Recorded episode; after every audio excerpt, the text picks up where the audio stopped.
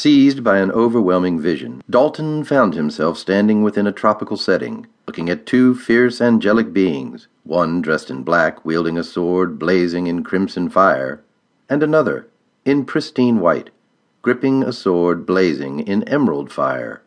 The two angelic titans were slowly and calculatingly circling one another, one a paragon of darkness, and the other a paragon of light.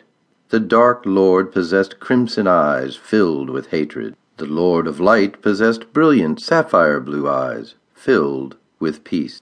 As if drawn into a tornado like vortex, Dalton began spinning rapidly around the two towering titans, and after a period of time, found himself stopping abruptly before the Dark Lord, who with cold, hate filled eyes gazed intently at Dalton fixing him with a murderous glare. Do you believe in the power of evil?